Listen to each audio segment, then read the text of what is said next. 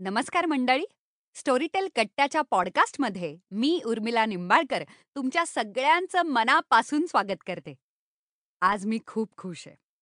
नाही प्रत्येकच पॉडकास्टच्या वेळेला मी खूप खुश असते. पण अभिनेत्री म्हणून आज मला खऱ्या अर्थानं माझं कौतुक करावंसं वाटतंय. येस मी माझंच कौतुक करणार आहे. कारण की मला असं वाटलेलं की मालिका केल्यानंतर किंवा चित्रपटांमधून काम केल्यानंतर आपण काहीतरी वेगळं करावं म्हणून मी यूट्यूब चॅनल सुरू केला आणि नंतर चक्क स्टोरीटेल या कंपनीनं इतकं छान इनोव्हेटिव्ह आणि वेगळं काम मला दिलं. ते म्हणजे स्टोरीटेल कट्टा हे पॉडकास्ट होस्ट करण्याचं. म्हणजे वेगवेगळे दिग्गज जाणकार आणि थोर महान मंडळींबरोबर गप्पा मारण्याचे चक्क मला पैसे मिळणार होते. मी तयार झाले. पण खरं सांगू एवढे एपिसोड्स झाल्यानंतर आज येस आज मला खऱ्या अर्थानं असं वाटतं की मी फुकट काम करायला पाहिजे होतं. कारण आज पॉडकास्टमध्ये माझ्याबरोबर गप्पा मारायला आलेले आहेत. हे माझं भाग्य आहे. आणि फक्त एवढ्यासाठी मी स्टोरी टेलचे ऋण अजिबात विसरू शकणार नाही. आणि आता माझ्यावरती अनंत उपकार स्टोरी टेलनं केलेले आहेत. आणि माझं खूप पुण्य आता वरती आलेलं आहे उभारी आलेली आहे त्या पुण्याईला. कारण की आज मी गप्पा मारणार आहे माझ्या आवडत्या लाडक्या माझ्याच काय संपूर्ण महाराष्ट्राच्या आणि आम शुअर भारतात आणि भारताच्या बाहेरही इतकं छान काम केलेल्या आणि संवेदनशील साहित्यावरती आपल्यावरती उपकार झालेत की त्या आहेत आपल्या बरोबर आणि आपल्याशी गप्पा मारणार आहेत. म्हणून मी बस मी याच्याहून जास्त काही ओळख करून द्यायला नको. अरुणा ढेरे आज आपल्या बरोबर आहेत. नमस्कार अरुणाताई. नमस्कार नमस्कार उर्मिला. मला आज खूप आनंद झाला. तुम्हाला कळत असेल की मी शब्दांबरोबर नुसती खेळतीये. म्हणजे एरवीही मला फार शब्द सापडतात असं नाही. पण आज मला सुचतच नाहीये. मला खूप खूप आनंद होतोय की आज तुम्ही आमच्या बरोबर गप्पा मारायला आलेला आहात. अगं मला पण आनंद होतो आहे की स्टोरी टेलच्या माध्यमातून या निमित्ताने आपण इतक्या वाचकांपर्यंत इतक्या श्रोत्यांपर्यंत पोहोचणार आहोत. हं, की साहित्यातला शब्द जेव्हा कागदावर असतो हं. त्याच्या कितीतरी पटींनी अधिक हं. माणसांच्या कानावर जातो जाणार आहे या बरोबर. माध्यमातून. बरोबर. आणि त्या निमित्ताने आज आपण गप्पा मारणार आहोत. फार त्याचा आनंद मलाही आहे. अहो थँक्यू थँक्यू मला म्हणजे मला आता असं झालं की किती प्रश्न आणि कोणते कोणते प्रश्न तुम्हाला विचारू पण मी सुरुवात करते की मी माझ्या वडिलांची लाडकी आहे.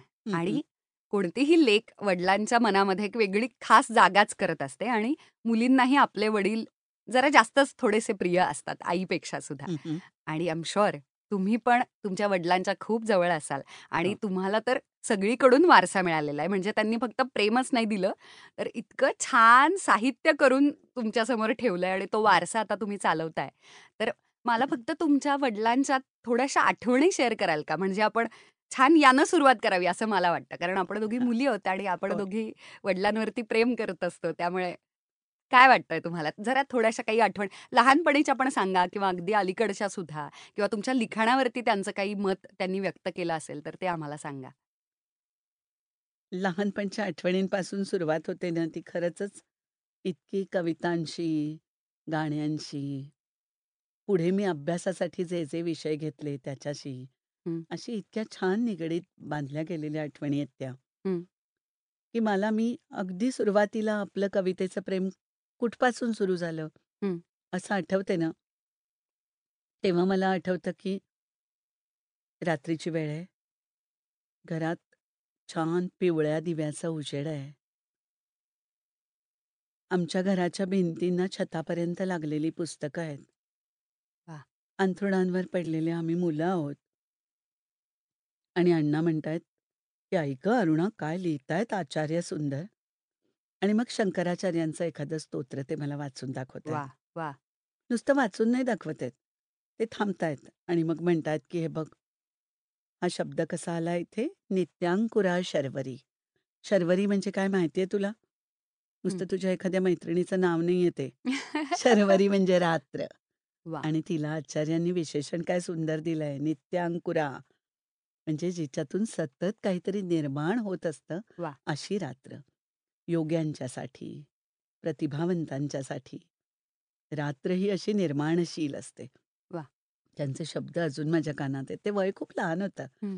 पण मला असं वाटतं तुम्ही असाल साधारण? 10 10-12 वर्षांची. खूपच लहान. खूपच लहान. किंवा ते बोरकरांची एखादी छान कविता वाचून दाखवायचे. "कोर बिलोरी तुझ्या कपाळी, शिरी मोत्यांची जाळी ग, तुझ्या लोचनी मुक्तात्म्यांची शाश्वत नित्य दिवाळी ग." किंवा "या नदीच्या पार वेड्या यौवनाचे झाडं आहे, अमृताचा चंद्र त्याच्या पालवीच्या आड आहे." वाह! मला अजून आठवतं हे सगळं.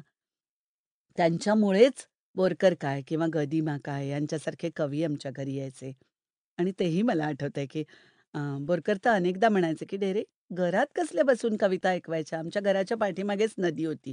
नदीकाठीच घर होतं आमचं वाह! शनिवार पेठेत. वाह! तर ते म्हणायचे, "चला आपण चांदण्या रात्री मस्त नदीकाठी जाऊ, हं. तिथे कविता ऐकू." हं. बोरकरांचा अ, कविता संग्रह लावण्यासाठी निवडायच्या कविता, यासुद्धा अण्णांच्या बरोबर मी अनेकदा त्यांच्याबरोबर गेली आहे. बोरकरांचं मला आलेलं पत्रही असंच असायचं. म्हणजे आहे, की पुण्याला येतो, नवीन संग्रह लावायचा आहे. तुम्हा दोन दोघा बाप-लेकींची मी वाट बघतो आहे. हं. वाह! तेव्हा अं, मला असं वाटतं, की ती कवितेशी जी जोडणी झाली ना, ती इतकी सहज आणि इतकी छान झाली. मी खूप वयाच्या लवकर म्हणजे 7व्या-8व्या वर्षांपासून लिहायला लागले. म्हणजे कविता. म्हणजे पहिली कवि कविताच केली? कविताच केली. पण गं त्यावेळेला आपण खरं आता कविता हा शब्द वापरतो, पण तेव्हा काहीतरी र ला र, ट ला ट विषय घे आणि काहीतरी लिही असं असायचं. ते लिहिणं खूप छान वृत्तामध्ये, चांगलं गातात बांधलेलं असायचं. हं. म्हणजे आज माझ्या शाळेतल्या कविता परवा एस-पी कॉलेजमध्ये तरुण मुलांनी माझ्या शाळेच्या मासिकांमधून माझ्या कविता शोधून आणल्या. वॉव! आणि 7व्या वर्षीची म्हणजे 7वीतली, हां. 8वीतली हं. अशी माझी कविता ही आज वाचताना असं वाटतं, की अरे बापरे! आपण हे पुष्कळच चांगलं लिहीत होतो. म्हणजे ज्याला निर्दोष रचना म्हणतो अगदी, ना अशा अगदी. अर्थाने. वाह! पण ती कविता नव्हती गं. कारण तेव्हा आपल्या अंतर्विश्वाविषयी आपण काही लिहितोय. तिथे सापडलेलं आपल्याला आपल्याला आयुष्याविषयी जाणवलेलं. आपल्या विचार, भावना व्यक्त करणारं असं काहीच नव्हतं ते. बरोबर. किंवा तसं काही आहे याचा अजून तपास तरी नव्हता लागला. नव्हताच लागलेला. मग तो. पुष्कळ पुढे लागतो. पण ती वाटचाल जी सुरू होते ना, बरोबर. तर मला असं वाटतं नेहमीच, की हा जो तुमचा तुम्हाला जे बाळपणाने दिलेलं असतं ना. त्याच्यामध्ये अनेकदा तुमच्या पुढच्या वाढण्याची बीजं असतात. अगदी. माझ्या बाबतीत तर हे फार खरं आहे. हं. आमच्या वाड्याच्या दारात एक भिक्षेकरी यायचा. हं. आणि तो असं दुपारच्या रणरणत्या उन्हामध्ये 12-1च्या सुमारास यायचा. हं. वाड्याच्या दिंडी दरवाजात बसून तो गायचा. आणि त्याचं ते एकतारीसारखं एक वाद्य असायचं त्याच्या हातात. आणि तो खूप आर्त असा आवाज होता त्याचा. आणि धाडू नको वनिराम यासारख्या क कविता म्हणायचा म्हणजे गाणी म्हणायचा तो. हं. आणि मी कविताच म्हणते यासाठी, की ते इतकं भिडायचं ना कुठेतरी, हो? की आपल्या डोळ्यासमोर तो वनामध्ये अ, कौसल्या पाठव हे अ, कैकेयी पाठवते आहे रामाला. हं.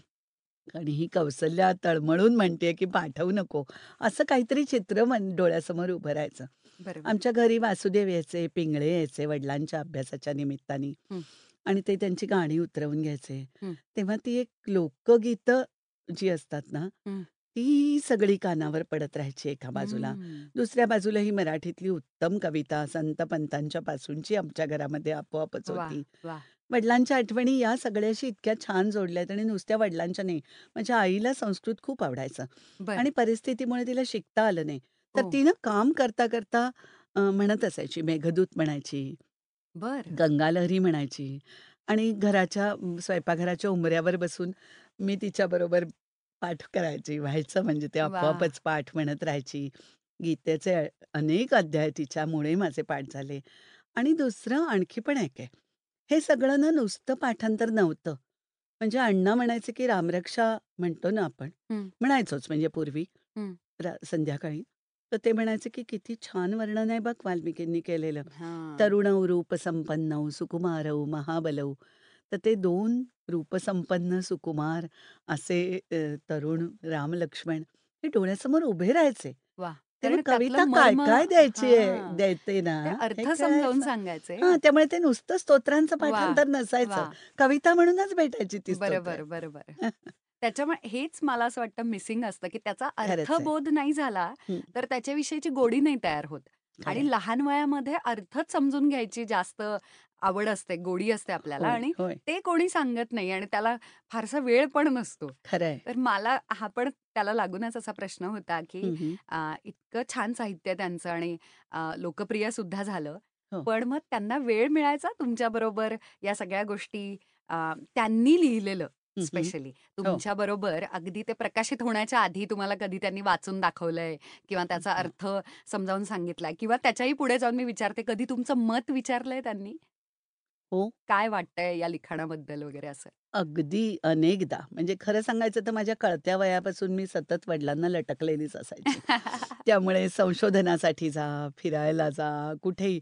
म्हणजे त्यांना इतका वेळ खरं आम्हाला देण्यासाठी मला आता आश्चर्य वाटतं, की ते एवढं लिहायचे. हां. सतत त्याच्यात असायचे. पण बरोबर. तरी मला आठवतंय, की माझे वडील मला म्हणायचे, की "चल फिरायला जाऊया." मग ते अ, ह्या बी-एम-सी-सीच्या कडेनी जी बुचाची झाडं आहेत, त्यांना हं. आलेला बहर असेल, तो दाखवायला न्यायचे, की कसा सडा पडलाय बुचाच्या फुलांचा. एखाद्या घराच्या छपरावरती पडणारं संध्याकाळचं ऊन दाखवायला वडिलांनी मला नेलंय. हे मला आठवतं. आज मला असं वाटतं माझ्या भाचरांना मी नेहमी म्हणते, की "अरे फिरायला जायचं असं म्हटल्यानंतर बाहेर कशासाठी जायचं? कुठे जायचं आणि काय खायचं?" असंच तुम्ही विचारता. म्हणजे कुठल्या हॉटेलमध्ये जाण्यासाठी तुम्ही बाहेर पडता किंवा कुठल्यातरी सिनेमाला जाण्यासाठी बाहेर बरोबर, पडता. बरोबर. पण असं होत नाही तुमचं, की तुम्ही भोवतालच्या जगाशी तुमचं. एक नातं आहे आणि ते बरोबर. खूप सुंदर आहे. वाह! हे दाखवण्यासाठी म्हणजे हे जोडून देण्यासाठी मला वडील खूप माझ्यासाठी पूल झाले असं हो, मी म्हणते अगदीच. त्या कारण सगळ्याचा. याच्याहून जास्त निसर्गाच्या जवळ कधी जाल तुम्ही जर तुम्ही होय. ऊन सुद्धा दाखवत असाल तर. अगदी. आणि आणि ही गरज त्यांच्या आहे आजही. आणि त्यांच्या संशोधनाच्या प्रवासात पुढे ज्यावेळेला मी सतत त्यांच्याबरोबर असायची ना, हं. त्यावेळेला काय महत्वाचं आहे त्यांच्यासाठी, हं. आज आज ज्याला आपण फील्ड वर्क म्हणतो. बरोबर. तर ते अभ तो अभ्यास क ते कसा करतायत, तो कसा बरोबर. विचार करतायत, विषय कसा मांडतायत. म्हणजे रिसर्चचा जो अगदी. Time period. हां. हां. आणि मग ते कधी-कधी रात्री मला आठवतंय, की चित्रदुर्गला आम्ही एक मुक्कामाला होतो कर्नाटकात आणि रात्री 2 वाजता त्यांनी मला उठवलं हं. आणि मला म्हणाले, "हे बघ, आज आपण लेपाक्षी पाहून आलोय आणि मला आत्ता हा अर्थ असा उलगडलाय. वाह! तू जे म्हणतेस ना, की वाचून दाखवलं का? किंवा सांगितलं का? किंवा मत विचारलं का?" पण असं अनेकदा व्हायचं, की ते सहज बोलत जायचे त्यांना जे, जे वाटतंय त्या अभ्यासातलं हं. आणि मी प्रश्न विचारत जायचे. वाह! तेव्हा शेवटी तर त्यांच्या आजारपणतेने 2.5 वर्ष जवळ-जवळ ते अ, अर्धांगाने आजारी होते हं. आणि लिहू शकत नव्हते. हं. आणि त्यांचं नरसिंहावर काम चाललं होतं. बरं. तेव्हा 17 प्रकरणं त्यांनी अ, योजली होती. हं. त्यातली 7च आणि 7वं अर्धच. लिहून झालं होतं. पण ते मी पुरं करू शकले. याचं! कारण की ओरिसातल्या जगन्नाथाच्या संबंधी ते लिहीत होते. तो मूळचा नरसिंह होता. तर त्यासंबंधी लिहितानाचं सगळं त्यांचे विचार, त्यांचं काम, त्यांनी काढलेले मुद्दे, हे सगळं मला माहीत होतं. कारण मी त्यांच्याबरोबर प्रवास करत होते. सतत त्यांच्याबरोबर बोलत होते. आणि मला असं वाटलं, की हे पुस्तक अपुरं का होईना प्रसिद्ध करताना हे प्रकरण मी करू शकते पूर्ण बरोबर. आणि ते मी केलं. वाह! तेव्हा मला असं वाटलं, की हे जे कामातलं सहभागित्व आज तुम्ही ज्याला शेअरिंग म्हणता, बरोबर. ते पण माझ्या वडिलांशी माझं फार हे छान होतं. खरं शेअरिंग आहे. कारण होय. त्यांनी कारण मला असं वाटतं, की निसर्गाच्या जितक्या जवळ जाऊ, हो. तेवढ्या आपल्या जे सगळ्या संवेदनशीलता आपण म्हणतो, की फक्त हो. काहीतरी अ, तयार मानवनिर्मित काहीतरी वाचनात आलं असंच नाही, तर त्यानं ते परमेश्वराची जी निर्मिती आहे. ती जरी लांबून निरीक्षण केलं तरी सुद्धा संवेदनशीलता वाढू शकते. खरं आहे. हे खरं आहे. आणि हे इतक्या लहानपणी तुम्हाला मिळालं. हे फारच कमाल आहे. तर म्हणून आता त्याच्या पुढचा खरं प्रश्न मला इतके प्रश्न विचारायचे आहेत, पण तरी सुद्धा त्यातल्या त्यात आपल्या वेळेनुसार मला असं विचारायचं होतं, की तुमचं कुठचं काम तुम्ही त्यांना वाचून दाखवलं त्या दरम्यान कुठचं पुस्तक असं? कारण की पुढे जाऊन नंतर बऱ्याचदा मी असं ऐकलंय, की एक साहित्यिक किंवा आपलं लिखाण आपण दुसऱ्यांना आपले समविचारी किंवा आपण ज्यांना मानतो अशा. लोकांच्या समोर आपल्याला वाचून दाखवायला आवडतं आणि. त्यानिमित्तानं आता पुढचा विषय सुनीताताईंचा ये येईलच. पण. तरी सुद्धा त्याआधी तुमच्या वडिलांबरोबर किंवा घरच्यांबरोबर किंवा तुमच्या सगळ्यात जवळचे असे कोणी होते, की तुम्ही लिहिलेलं पहिल्यांदा. तुम्हाला त्यांना वाचून दाखवावसं वाटतं? तुला ह्याचं उत्तर अधिक चांगलं कळेल, हां. की तरुण वयाच्या एका विशिष्ट टप्प्यावर येऊन अ, पोहोचल्यानंतर मी ज्या कविता लिहिल्या, त्या सोडल्या तर तोपर्यंतची प्रत्येक पहिली कविता अण्णांनी ऐकली आहे. किती गोड. वाह! क्या बात है! पण त्यानंतर तरी मी लिहिलेलं छापलं, हं. तर ते वाचायचेच. वाह! आणि पुस्तकांच्या बाबतीत तर अनेकदा मला असं लक्षात येतं, की अं, खूपदा मी ज्या पद्धतीने विचार करते किंवा ज्या पद्धतीने मांडणी करते, याच्या संबंधी बोलायची मी त्यांच्याशी. हं. मी शाळेत असताना वक्तृत्व स्पर्धात भाग घ्यायची हं. आणि शाळेत बाई म्हणायच्या, की "मला इतर मुलींची तयारी करून घ्यायची. तुझे वडील तुला भाषण लिहून देतील." बरं. आणि अण्णा म्हणायचे, की "नाही. तुझ्या वयाचा तुला निवडलेला तू निवडलेला विषय आहे. हं. तू तयारी कर. वाह! नंतर माझ्याशी बोल.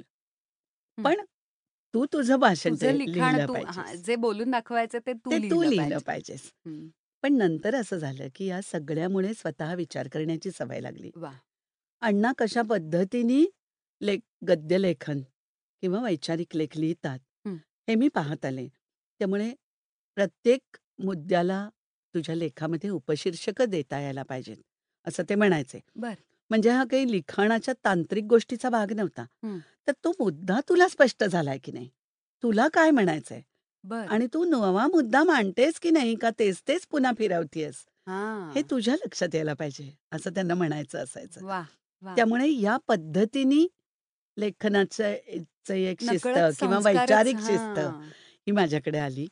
आणि म्हणून वाच म्हणजे त्यांचं मत किंवा त्यांच्या काय ज्याला म्हणू, की त्यांना वाचून दाखवणं असं अं, पुढे-पुढे असायचं ते नुसतं अ, शेअरिंगच असायचं. म्हणजे मला फार अं, कोसळून रडू आलं होतं, की साहित्य संमेलनाचं भाषण वाचायला हं. अण्णा नव्हते.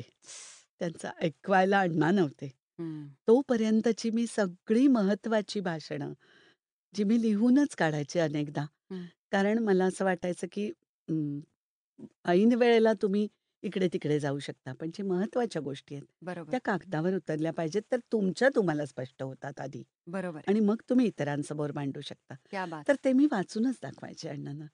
पण तेव्हा नव्हते ते. तेव्हा एक एक पोकळीच असते, की जी कधी नाही भरून निघत. अगदी. खूप माणसं असतात जशी, तर अगदी. तुमच्यावर प्रेम करणारी हं. असतात, समंजस असतात. आणि काळानुसार, वेळेनुसार थोडंसं ते अ, विसरायला पण होतं, पण ती हां. जागा कधीच नाही भरून नाही निघत. भरून निघत. बरोबर आहे. मी समजू शकते अगदीच. पण तुम्ही एका अ, मुलाखतीमध्ये मी एक मुलाखत पाहत होते आणि तुम्ही खूप छान एका ठिकाणी म्हटलत, की अ, प्रत्येक खरोखर प्रत्येक माणूस एका पर्टिक्युलर वयामध्ये प्रत्येकजण कवित कविताच करत असतो आणि हो. कवीच होतो. होय. तर तुम्ही त्या काळामध्ये मग भरपूर कविता केल्या असतील आणि मग मग तुम्हाला पुन्हा एकदा तुमची सुरुवात कवितांपासून झाली आहे, असं तुम्ही. सांगता. तर मग नंतर लिखाणाकडे तुम्ही कधी वळालात आणि नंतर इतरांचं कधी वाचन किंवा कोणाचा इतरांचा प्रभाव पडला का वाचनावरती? कारण की अभिनय करताना सुद्धा अ, मी हे अगदी ठामपणे सांगू शकते, की त्या कलेमध्ये सुद्धा आपण इतरांना पाहून कितीही आपलं निरीक्षण आणि कितीही ते व्यक्तिमत्व किंवा ती व्यक्तिरेखा रेखाटताना आपल्यातली पर्सनॅलिटी किंवा आपलं व्यक्तिमत्व जरी बाहेर येत असलं, तरीही इतरांचा प्रभाव हा असतोच. ज्यांना ज्यांच्याकडे आपण बघून मोठे झालोय. तर तसा तुमच्या लिखाणावरती एक तर कवितांमधून तुम्ही कधी शिफ्ट झालात एक. आणि दुसरे शिफ्ट होताना कोणाचा प्रभाव होता का तुमच्यावरती? खरं सांगायचं तर कवितांमधून मी शिफ्ट झाले असं नाहीच म्हणता येणार. मी जशी लिहीत होते ना अगदी पहिल्यापासून कविता, हं. तसं मी गद्यही लिहीत होते. म्हणजे माझ्या वयाच्या 7व्या वर्षी मी कळीचं स्वप्न नावाचं एक छोटंसं काहीतरी लिहिलं होतं, हां. जे चक्क पुस्तक रूपाने पुस्तकात म्हणजे पहिल्या पानावर छापलं गेलं होतं त्या वाह! काळात. क्या तो बात है! योगायोग होता. पण बाळाचे पाय पाळण्यात तसं.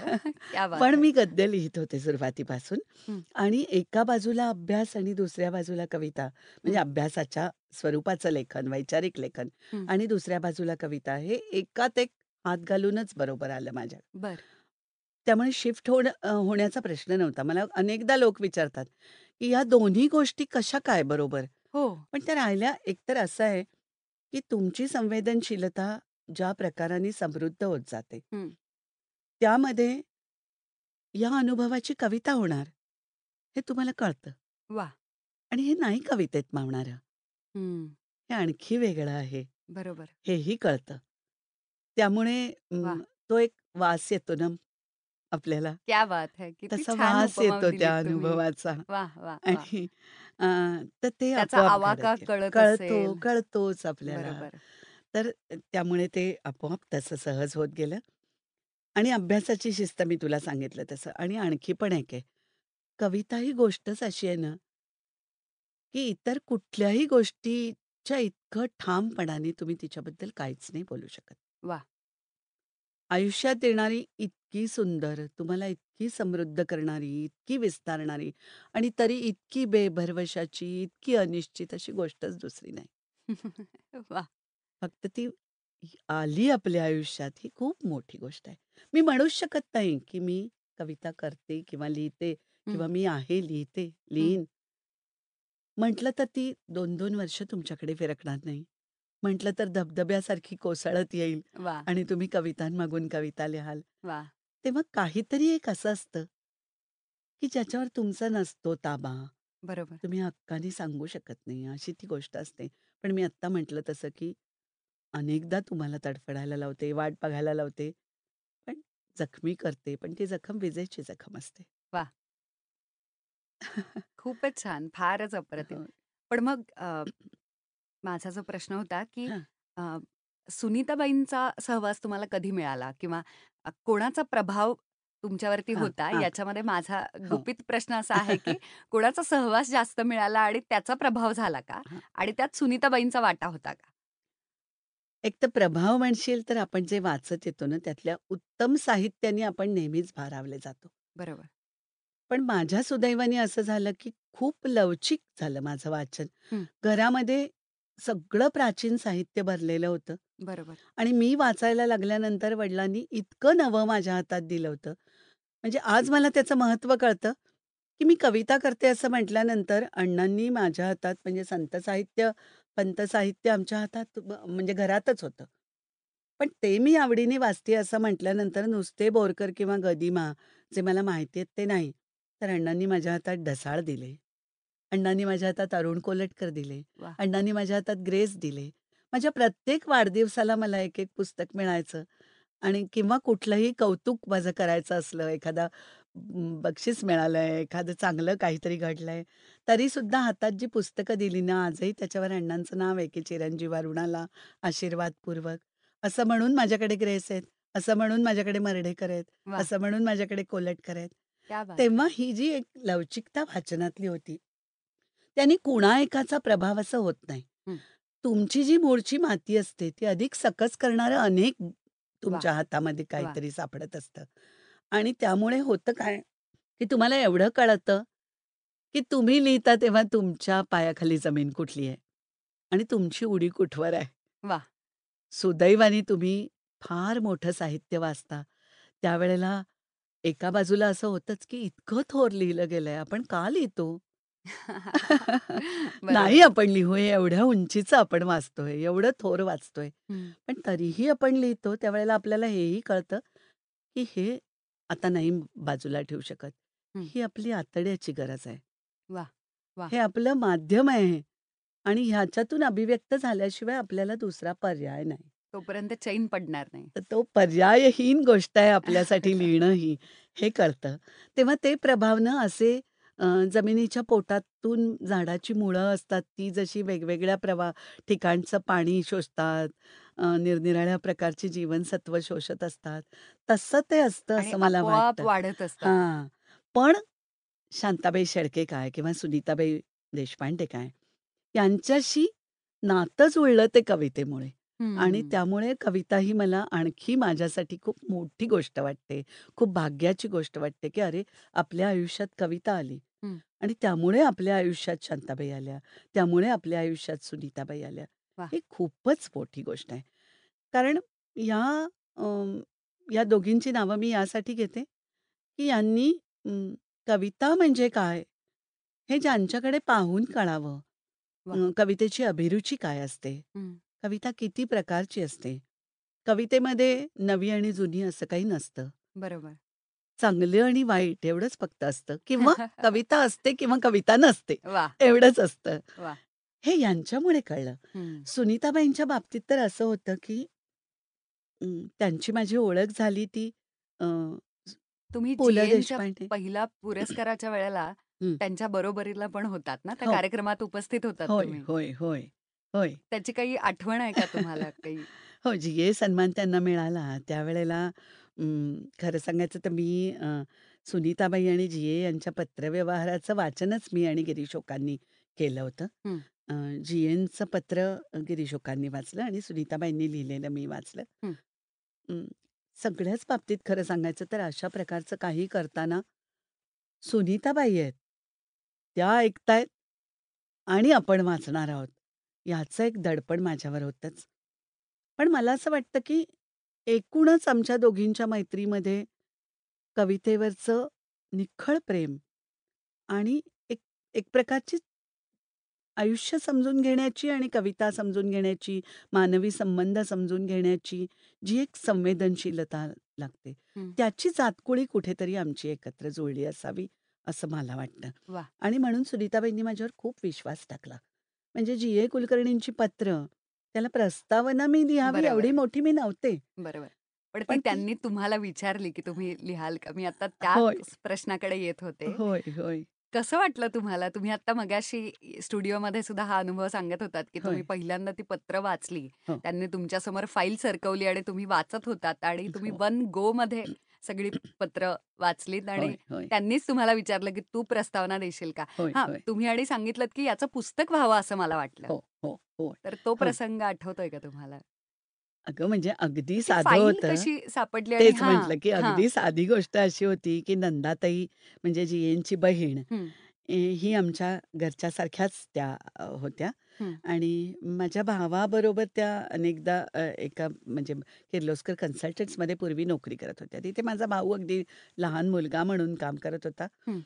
तर त्यामुळे तो त्यांना मातोश्रीच म्हणायचा. बरं. अशा नंदाताई आमच्या घरी आल्या. माझ्या पी-एच-डीचा विषय हा आदिबंधात्मक समीक्षा मराठी कथा कादंबऱ्यांची असा एक जड विषय होता. पण त्याच्या स्पेशल रेफरन्ससाठी मी खानोलकर आणि जी.ए. असे 2 साहित्यिक घेतले होते. वाह! आणि मला असं वाटत होतं, की जी.एंना भेटावं. पण जी.ए. कोणाला भेटत नव्हते आणि आपल्या साहित्याविषयी तर ते बोलतच नव्हते. हं. असं लक्षात आल्यानंतर मी त्यांना कधी त्रास दिला नाही. हं.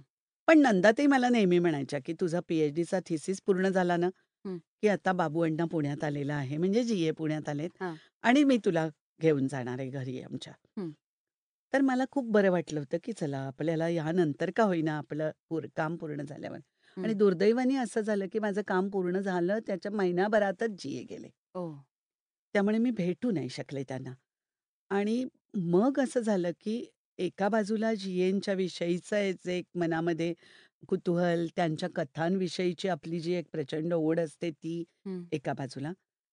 त्यांची पत्र ही अ, श्रीपू भागवत प्रसिद्ध करणार होते हे मला माहीत होतं. आणि सुनीताबाईंची पत्र जी.एननी बाकीची सर्वांची पत्र नष्ट केली. पण सुनीताबाईंची पत्र जपून ठेवली होती. बरं. त्यामुळे इतर कुणी जी.एनना लिहिलेली पत्र नाही प्रसिद्ध होऊ शकली. हं, पण हं. सुनीताबाईंनी लिहिलेल्या पत्रांची फाईल मात्र जी.एननी नंदाताईंच्या हवाली केली होती.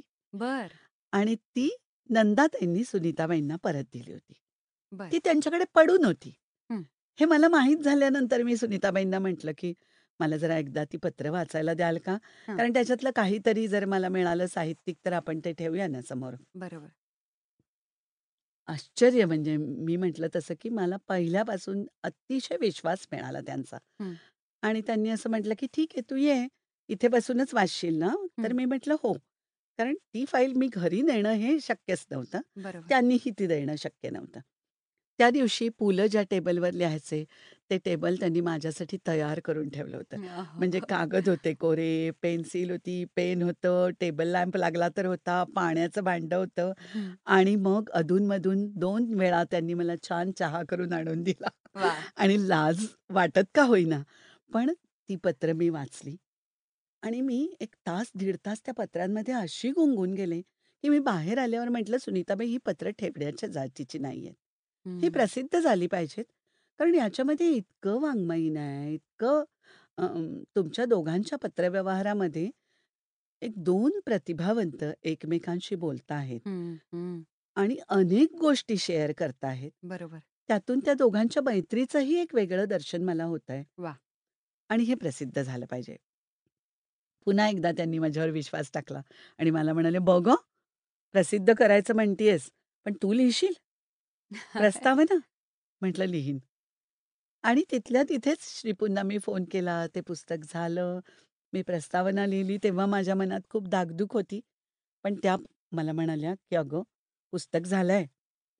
मी ना जयंत नारळीकर त्यावेळेला फ्रान्समध्ये होते. हं.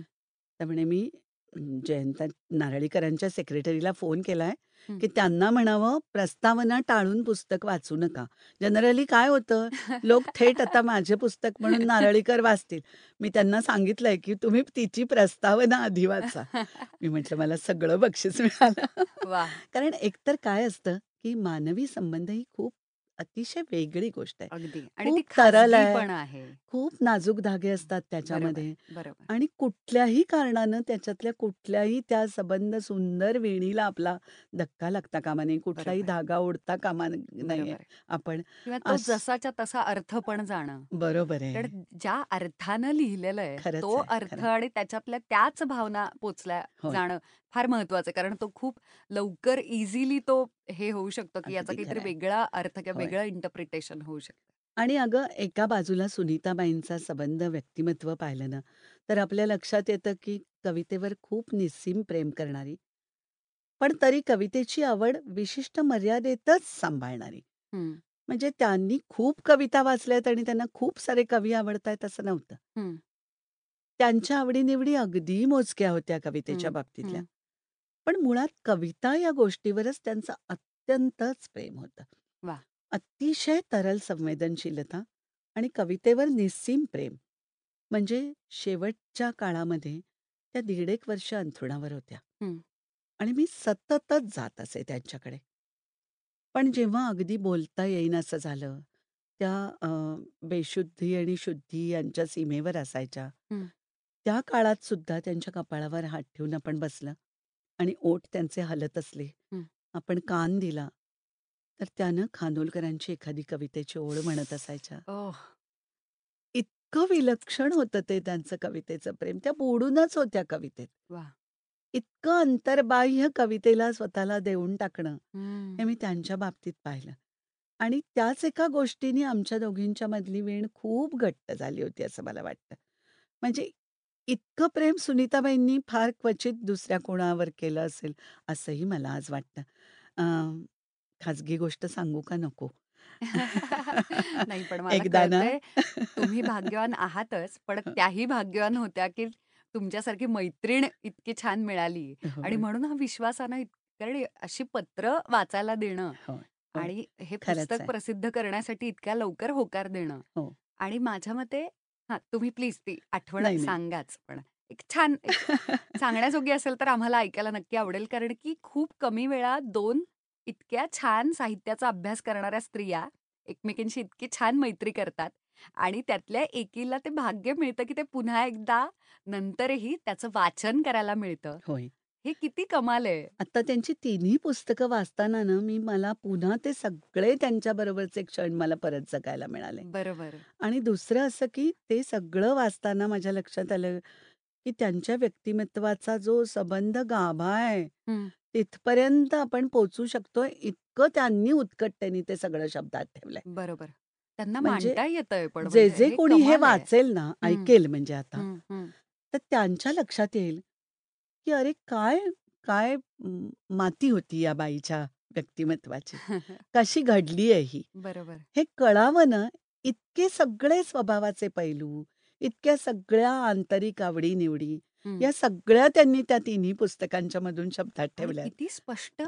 अतिशय, मला अतिशय. याचंच आश्चर्य वाटलं, कारण की आता स्टो स्टोरीटेलवरती हं. ही सगळी पुस्तकं तुमच्या आवाजामध्ये उपलब्ध होणार आहेत. होय. नोव्हेंबरमध्ये अ, आहे मनोहर तरीही, हं. मनातला अवकाश आणि आता हा पूर्ण छान जीएनचा पत्रव्यवहार आणि चौथं तुम्ही कोणत्या पुस्तकात सोयरे सकळ. हां, सोयरे सकळ आणि ही होय. सगळी पुस्तकं आता माझ्या पिढीपर्यंत ही सगळी आता मोबाईलवरती अवेलेबल होणार आहेत स्टोरीटेलवरती. होय. याचा मला इतका आनंद होतोय, कारण मनातले अवकाश मला अजून आठवतंय. हे सुनीताबाईंचं मी वाचलेलं पहिलं पुस्तक हं, हं. आणि तुम्ही जसं म्हणत होतात, की त्यांच्या व्यक्तिमत्वातला तो स्पष्टपणा.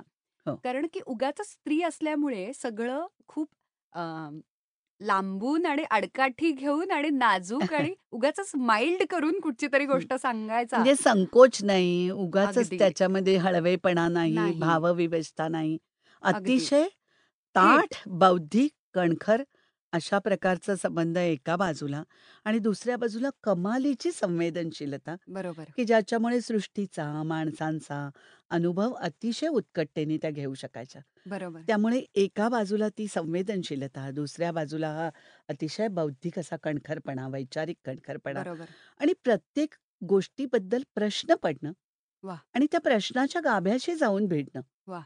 न घाबरता. वाह! हे सुनीताबाईंचं वैशिष्ट्यच होतं. आणखी एक गोष्ट या सगळ्यामधून माझ्या लक्षात आली. हं. वाचता, वाचता परत एकदा, की त्या आप म्हणजे माणसं मूल्यांच्या आधारे जगू शकतात. बरोबर. आपण मानलेली तत्व जन्मभर तपासत, त्या तत्वांसाठी म्हणून अनेक गोष्टींची किंमत देत जगू बरोबर. शकतात. बरोबर. हे सुनीताबाईंच्याकडे पाहून मला कळलं. क्या बात है! त्या अवघड आहे हे. सहवासातून मला कळलं आणि त्या लेखनातूनही आपल्याला कळेल. बरोबर. की ही एक कशाप्रकारे जगल्या त्या. कित्येक गोष्टी आयुष्यातल्या त्यांच्या आलेल्या कमी-जास्त या सगळ्या वाचताना आपल्याला लक्षात येतं. कारण मानवी संबंध असतील किंवा एखादं किंवा अगदी मालेगावच्या त्या पुलंबरोबरचं शाळेमध्ये सुद्धा उभं हां. राहणं असेल. किंवा म पुलंच्या बरोबरचं जगणं असेल. या सगळ्यासाठी पुष्कळ किंमत दिली त्यांनी. पण ती. किंमत देऊनही स्वतःला पुन्हा-पुन्हा तपासत राहणं, समोरच्या माणसाला पुन्हा-पुन्हा पारखत राहणं बरोबर. आणि या सगळ्यामधून आपण जी मूल्य आयुष्यभर मानलेली आहेत हं. आणि जी तत्व सांभाळलेली आहेत, हं.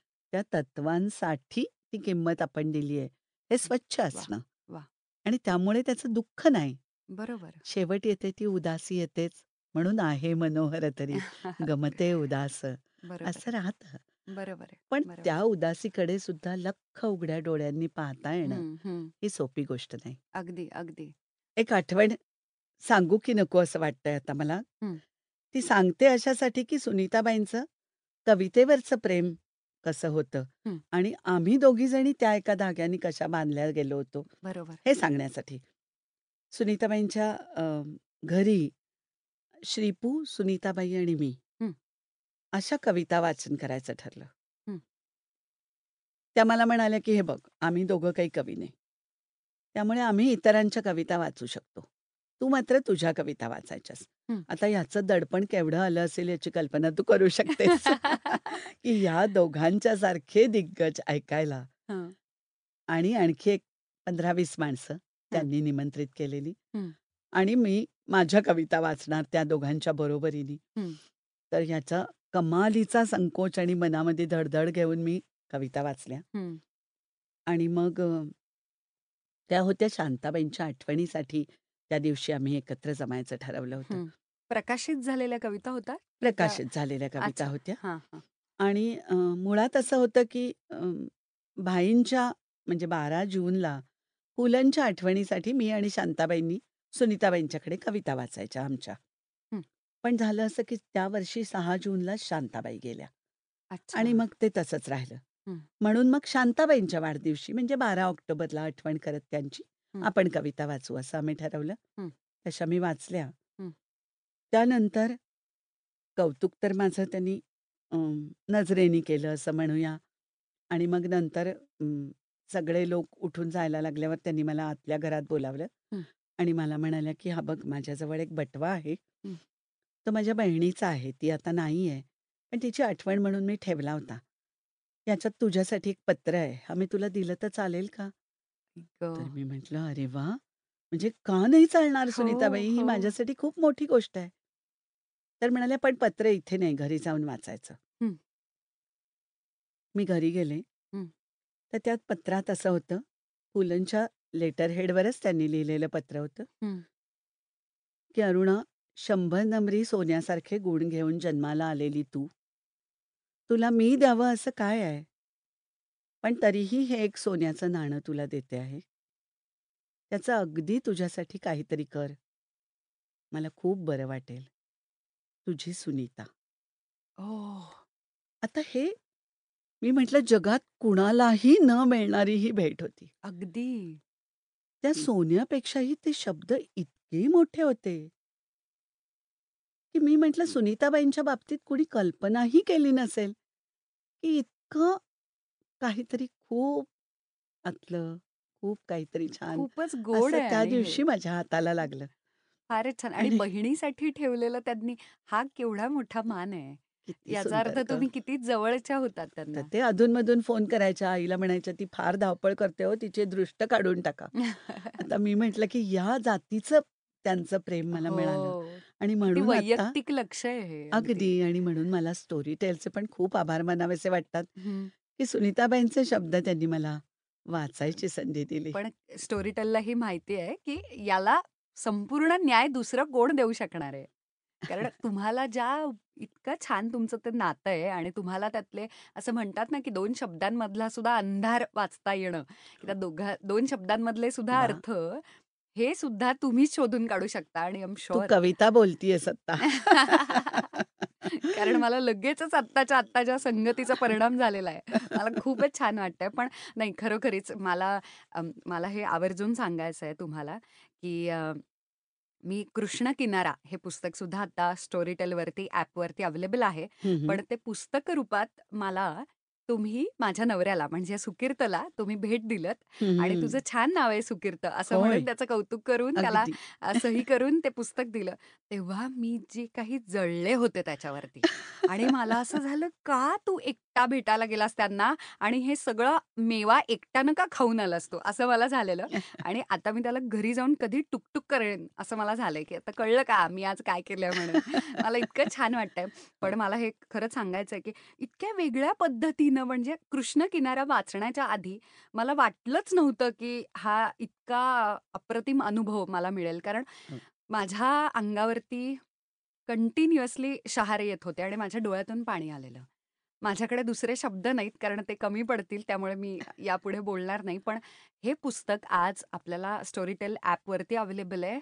आणि ते ऐकता येईल. कारण श्रवण भक्तीला सुद्धा आपल्याकडे खूप महत्त्व आहे आणि म्हणून मला तर खूप गमतीने असं म्हणावंसं वाटतं, की एकेकाळची आपली अनेक शेकडो वर्षांची, अनेक अ, वर्षांची परंपरा ही श्रवणाचीच परंपरा आहे. अगदी. म्हणून भक्तीचं ते एक एक अ, मार्ग म्हणूयात आपण. वेगवेगळ्या पद्धतीनं. तो एक मार्ग आहे, की आणि ऐकून आता पुन्हा नव्याने म्हणजे एकेकाळी आपण असं म्हणत होतो, की जे अशिक्षित लोक आहेत आणि ज्यांना वाचता येत नाही, हं. ते या मौखिक परंपरेशी जोडले गेलेत बरोबर. आणि ते श्रवणाने ज्ञान मिळवतात. बरोबर, बरोबर. किंवा अंध लोकांबद्दल असं म्हटलं जायचं. पण आता असं झालेलं आहे, की जे चांगलं वाचू शकतात अगदी. आणि ज्यांची अभिरुची समृद्ध झाली आहे, बरोबर. अशी माणसंही पुन्हा चांगलं ऐकू शकतायत आणि तिकडे वळतायत. वेळ कमी पडतो आहे आणि म्हणून त्यांचा वाचनानंद हा त्यांना श्रवणानंदामध्ये! परावर्तित करता येतो आहे वापरलात तुम्ही. आणि त्यासाठीच स्टोरी टेलसारखं माध्यम त्यांच्या अगदी. उपयोगाला येत आहे. अगदी. मला छान गोष्ट आहे. मला मला याच गोष्टीचा खूप आनंद होतो. कारण मी हे पुन्हा-पुन्हा म्हणते आणि मला हे प्रामाणिकपणे सांगताना अजिबात लाज वाटत नाही. कारण दुर्दैवानं काय होतं, की तुम्ही ग्रामीण भागातून आल्यानंतर शहरामध्ये गेल्यानंतर अभिनय आणि या सगळ्या कला इतर इतर कलेची आवड असताना बऱ्याचदा वाचन हं. ही एक इतकी छान काय म्हणूयात आपण, ती फक्त सवय नसून तर वाचन माणसाला खरा माणूस बनवतं. खरं आहे. आणि अ, दुर्दैवानं असं झालं, की खूप उत्तम चित्रपट आणि खूप उत्तम गाणी, अ, संगीत कानावरती पडत गेलं आणि छान माणसं मिळत गेली. अ, पण वाचनाकडे दुर्लक्ष झालं. त्यामुळे ती हं. संवेदनशीलता दुसरीकडून जरी मिळत असली तरी वाचनानं जे समृद्ध व्हायला होतं खरं आणि आहे. आणि वाचल्यानंतरच कळतं, की आपण काय मिस करत होतो. बऱ्याचदा असं ऐकायला मिळतं, की अ, दूरदर्शन असेल किंवा बातम्यांमधून असेल किंवा आता माध्यमं कंटिन्युअसली बदलत चालले. टीव्हीवरती असेल, अ, आता तर इंटरनेट आहे, सोशल मीडिया त्याच्यावरती सुद्धा व्यक्त होणं आहे, ब्लॉग्स आहेत. हं. माध्यमं वाईट नसतातच, पण अ, जसजशी पिढी पुढे जातेय, अ, नवीन पिढी येते आणि काळ पुढे जातोय, त्या त्या त्याबरोबर त्या भाषेचा थोडासा एक प्रमाण भाषेचा ऱ्हास होत चाललाय की काय असं वाटतं आणि तो दोष दिला जातो आणि तो आमच्यावरतीही लागतो आ तरुण पिढीवरती आणि मी तो मान्य करते कारण की अ, प्रमाण भाषेमध्ये किंवा त्या भाषेची अ, गोडी ठेवून बोलणारी संगत सतत मिळेलच असं नाही. हं, हं. त्यामुळे ती कानावरती पडत नसल्यामुळे बरोबर आहे. ती तोंडातूनही येत नाही. बरोबर आहे. तर आता हे स्टोरी टेल हे माध्यम आलंय, तर तुम्हाला काय वाटतं ते साहित्य किंवा ती भाषा किंवा ते जपून ठेवलेले अ, शब्द ते आता पोहोचतील असं वाटतंय का तुम्हाला? अगदी तू म्हणतेस ते खरं आहे आणि माझा अगदी विश्वास आहे याच्यावर. की तुमच्या कानावर चांगली मराठी पडणं. हं. मराठी भाषेचे निरनिराळे जे अ, आविष्कार आहेत, बरोबर. ते कळणं. हं. अ, ज्या अनेक गोष्टी आज लोप पावत चालल्यात हं. आणि म्हणून त्या ओळखीच्याच होत नाहीत. बरोबर. त्या अनेक गोष्टी कळणं. आणि दुसरं असं बघ, की भाषा म्हणजे कागदावर जो शब्द येतो ना तो अर्धाच जिवंत असतो असं मला वाटतं. बरं. जेव्हा तुम्ही तो शब्द उच्चारता बरोबर. त्यावेळेला त्या शब्दाच्या सगळ्या शक्ती तुमच्यासमोर येतात. हं. कारण शब्दाला नुसता अर्थ नसतो. शब्दाला ध्वनी असतो. वाह! आणि तो जास्ती महत्त्वाचा आहे. वाह! कारण कागदावर असलेले 2 शब्द म्हणजे त्या शब्दाच्या मागे काय-काय म्हणायचं असतं, हे तुम्ही उच्चारातून अधिक सांगू शकता. वाह! वाह! म्हणजे 2 शब्द ज्यावेळेला विशेषतः अ, संवेदनशील लेखनाच्या बाबतीत मी जास्ती म्हणते, ललित लेखनाच्या बाबतीत, हं, जे हं. आपण स्टोरी रीलच्या माध्यमातून पोहोचवायचा प्रयत्न करतोय. बरोबर. तर तिथे तुम्ही तो शब्द जेव्हा उच्चारता, हं. तेव्हा तो सगळा पूर्ण शब्द तुमच्या अर्थासकट तुमच्या हातात येतो. बरोबर.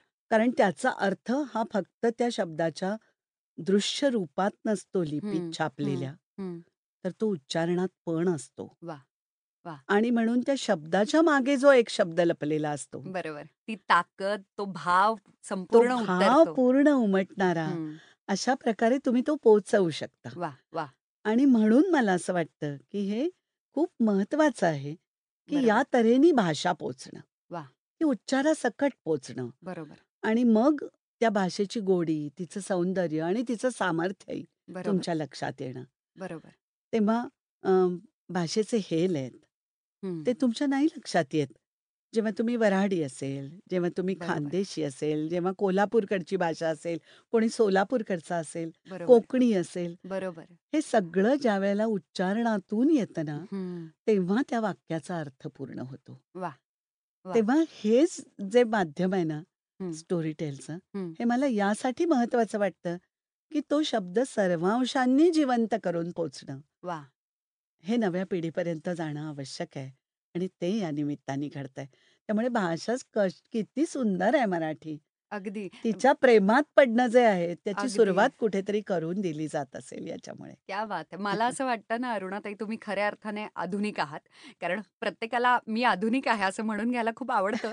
पण मनातल्या आतल्या आतल्या कप्प्यामध्ये बऱ्याचशा जुन्या गोष्टी आपण पकडून बसलेलो असतो आणि त्याच्यावरती हो. प्रेम असतं. खरं आहे. प्रेम असायला हरकत नाही, पण जसा पुस्तकांमध्ये जो वास आहे, सुगंध असतो त्या पानांचा, नवीन होय. पुस्तकाचा आणि किंवा कुणीतरी वापरलेल्या पुस्तकामध्ये खाणाखुणा करून ठेवलेल्या पुस्तकाचा. आहे.